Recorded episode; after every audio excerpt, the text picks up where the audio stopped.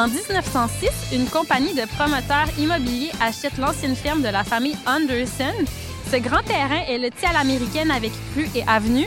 Quel est le nom de cette compagnie? Est-ce que c'est Edleyville Company, la Quebec Land Company ou mon limoilou point com? Mon Dieu, mon Dieu, mon Dieu! Je ne sais pas. En fait, c'est la Quebec Land Company. Tout d'abord, là, ils veulent rappeler le quadrillé des villes américaines. Euh, ce qui est tout à fait novateur à l'époque. Ce qu'on retrouve beaucoup dans leur vocabulaire, c'est une ville moderne.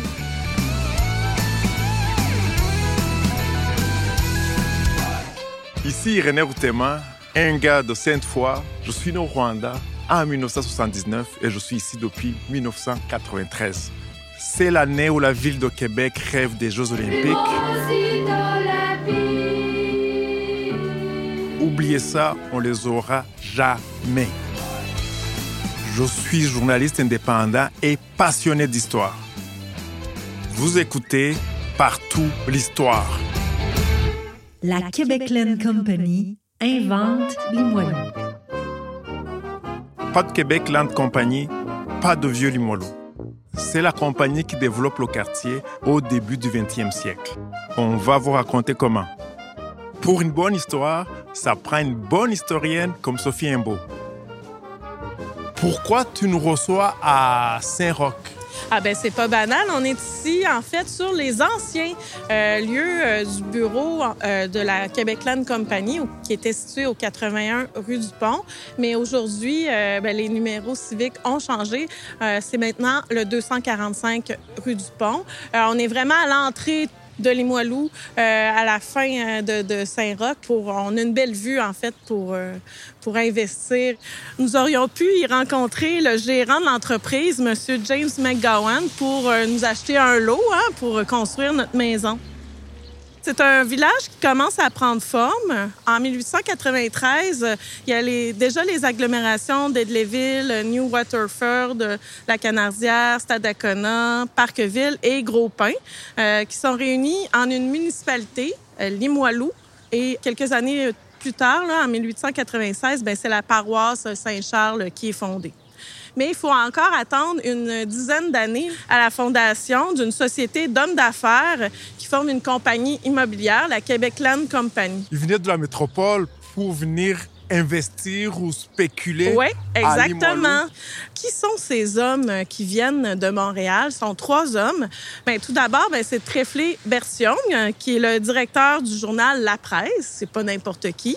Euh, F X Dupuis, qui est recordeur à Montréal. Et Ella Wilson, qui est un négociant en vin et liqueurs. Euh, tous trois de Montréal. Ils sont venus acheter euh, les terres de M. Anderson. Euh, Puis là, euh, on peut retrouver plein de publicités dans les journaux pour euh, voir c'était quoi leur but. Le nouveau quartier de Québec, c'est Limoilou. Le quartier des progrès, c'est Limoilou. Le quartier où il fait bon de vivre, c'est Limoilou. Le quartier où les spéculateurs font de l'argent, c'est Limoilou. Où trouve-t-on les améliorations modernes? C'est à Limoilou. Quel est le quartier de Québec qui a fait le plus de progrès sous tous les rapports depuis douze mois? C'est Limoilou. Venez nous voir à la Quebec Land Company. Guillaume Fafard, donc, tu es le maire de Limoilou. Bien, le maire informel, mais je, je laisse cette place-là au bonhomme Carnaval, qui est quand même... Et donc, toi, tu es architecte, tu aimes vraiment Limoilou. Pourquoi? Bien, initialement, c'est un quartier qui était quand même euh, abordable, proche de tout. C'est comme le, le petit New York à Québec. Dans le fond, c'est la trame orthogonale. La, la rigidité de la trame qui en découle fait que ça ouvre plein de possibilités aussi. C'est quoi une trame? Une trame, c'est un lot, euh, un quadrilatère. Ils ont établi des lots, des terrains un peu plus grands que ce qu'on peut trouver dans Saint-Jean-Baptiste ou dans Saint-Sauveur, plus profonds, desservis par une ruelle. Euh, les logements aussi, dans les années de construction, on arrivait déjà à avoir un peu plus une consommation d'espace qui est plus généreuse. Déjà en partant, on fait plus de place pour respirer. Grâce à la mécanisation de Limoilou. C'est bien une des seules choses qu'on va dire qu'on aime bien de recevoir des Américains. Nous, c'est la, la trame new-yorkaise, fait qu'on on comprend où se diriger, on est capable de faciliter facilement avoir des repères. On a l'oblique qui est la Canardière qui nous permet de dire « Ah, c'est le point focal », mais on sent que les rues commencent à avoir une emprise. On va prendre un peu plus de place pour l'auto. Ce qui arrive avec ça, c'est que tu commences à éloigner les distances de marche. Fait que ça, c'est un des désavantages. On a accordé, selon moi, peut-être un peu trop de place à l'automobile sur les emprises. Est-ce que ça vient de Québec Land ou c'est aujourd'hui? Non, moi, je pense que quand ils l'ont établi, c'était les nouveaux standards. Puis, tu sais, il ne faut pas oublier que dans ces années-là, la révélation puis le, le, le futur, c'était l'automobile. Limoilou ne s'est pas toujours appelé ainsi. Quel est son ancien nom? Léret, Saint-Charles ou Aide-les-Villes? Aide-les-Villes. Excellent, bonne réponse, c'est ça. Donc, maintenant, euh, qu'est-ce que vous aimez à Limoilou? J'aime vraiment, en fait, euh, l'ambiance du quartier. Euh, c'est super familial. Il y a plein de, de beaux commerces diversifiés. Euh, euh, il y a plein de parcs aussi. Il y a de la verdure, il y a plein d'arbres. Euh, ouais, c'est pas mal ça que j'aime. Selon vous, quel est le plus bel immeuble de Limoilou? Ben, les églises, en fait, je dirais. Là, il y en a quand même plusieurs sur la deuxième, la quatrième avenue, cinquième rue. Là. Là, ouais. Selon vous, quel est le pire immeuble de Limoilou? Oh mon Dieu!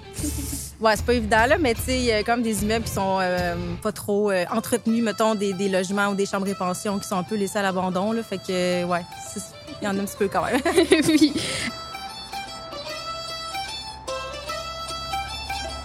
Alors, si euh, on revient sur euh, l'impact de la Land Company à Limoilou. Oui, donc euh, les promoteurs euh, de la Quebec Land planifient euh, ce qu'on appelle à l'époque le parc Limoilou. Là, on est au début, tout début du vingtième siècle.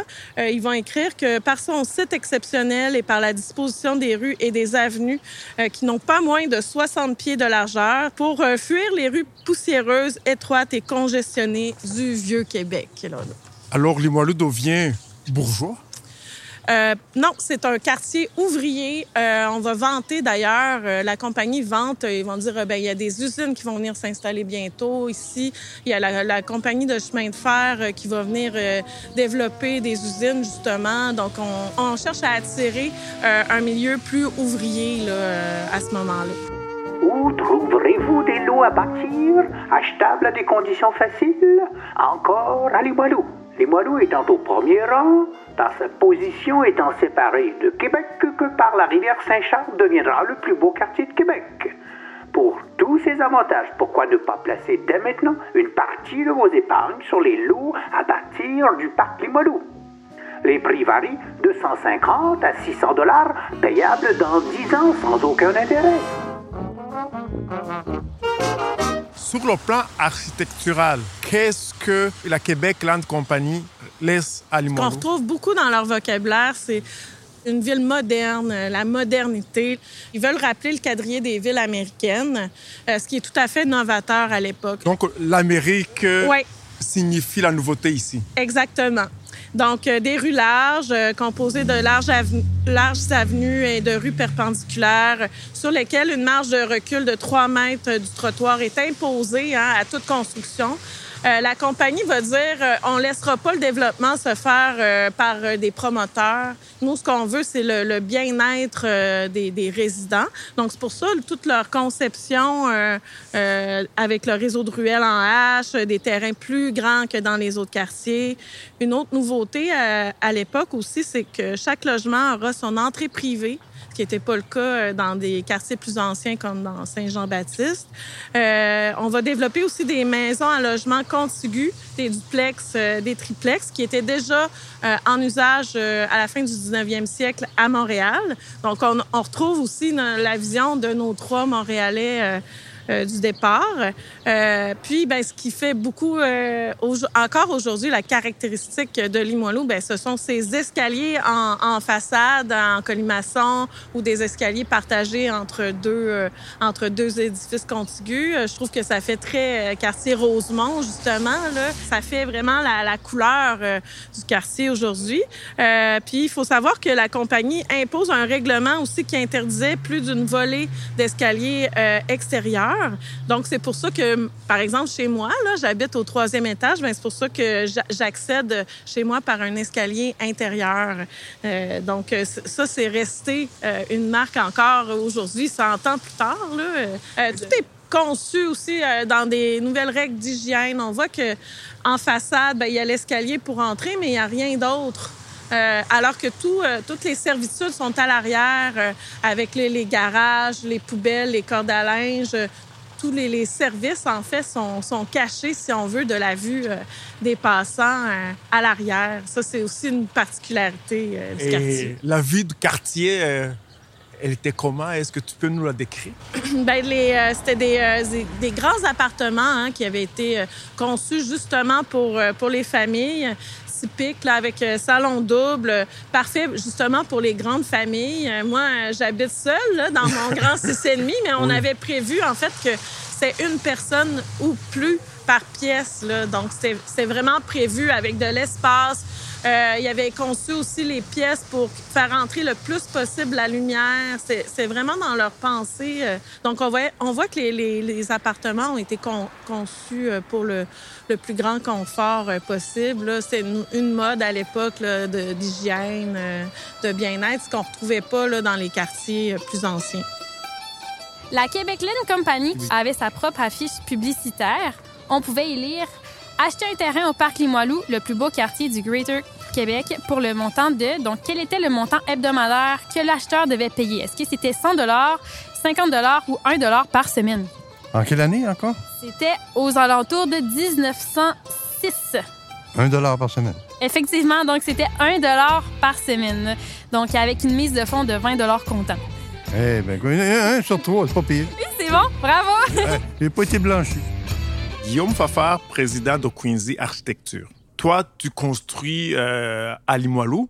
Comment tu comparerais ton style au style de Quebec Land? Quand on fait des projets, on essaie de trouver les éléments forts de ce qui, sont, qui font partie de notre patrimoine, de notre histoire. Euh, que ce soit les gabarits, ça c'est sûr que ça c'est un élément clé, les gabarits. La matérialité aussi, on va arriver à une dominance de briques dans les constructions, on va avoir Limoilou.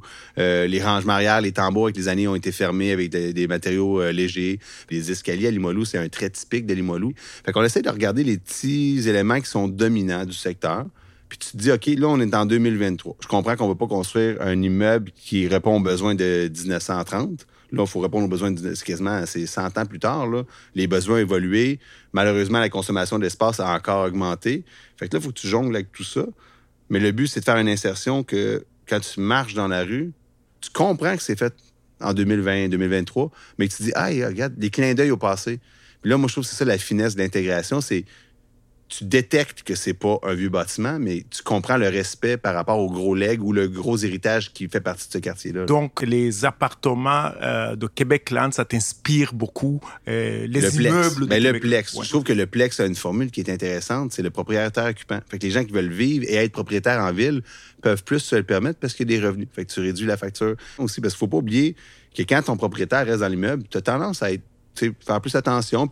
Puis le propriétaire, lui, c'est son immeuble. Fait que c'est sûr que la devanture, le gazon est bien coupé, il y a des belles fleurs. Fait que, tu sais, il y a comme une relation qui est quand même intéressante, puis un ratio qui est le fun à avoir versus tout propriétaire, comme un gated communities, ou tout locataire qui pourrait être associé, mettons, à un ghetto. Je ne dis pas que c'est tous des ghettos, les cent pour cent locataires, mais tu sais, c'est l'équilibre entre les deux qui est intéressant. Comment tu vois l'architecture de Limoilou, l'avenir? Ben moi, moi, je suis optimiste. C'est sûr que c'est mon quartier, fait que j'ai un petit coup de cœur. Euh, là où je suis optimiste, c'est qu'on est, on va être encore plus desservi avec le tramway qui rentre euh, sur deux de nos artères quand même principales.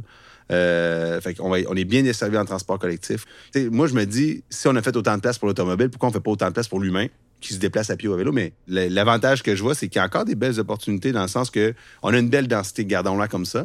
Il y a les Capucins aussi, qui est un grand boulevard, qui, est, qui a un mode de transport lourd, mais qui a, il y a une, la moitié de sa friche qui n'est pas développée.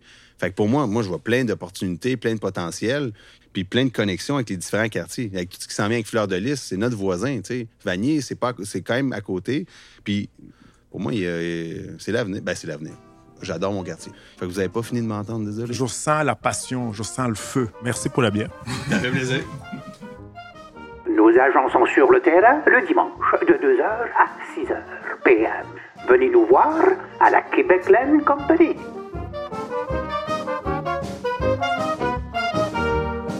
Vous venez d'entendre l'un des cinq balados sur Limoilou de la série Partout l'histoire. La réalisation et scénarisation est d'André Chouinard. L'animateur, c'est moi, Irénée Houtemane. Au montage, Paul Moreau et Catherine F. Gadouri. Le mixeur est Charles Bélanger. À la recherche et Vox Pop, Amélie Zahir. C'est une production des radios à roulettes pour la Société d'histoire de Sillery et la Société historique de Limoilou. On a aussi produit cinq balados sur l'histoire de Sillery. Écoutez-les, vous m'en donnerez des nouvelles.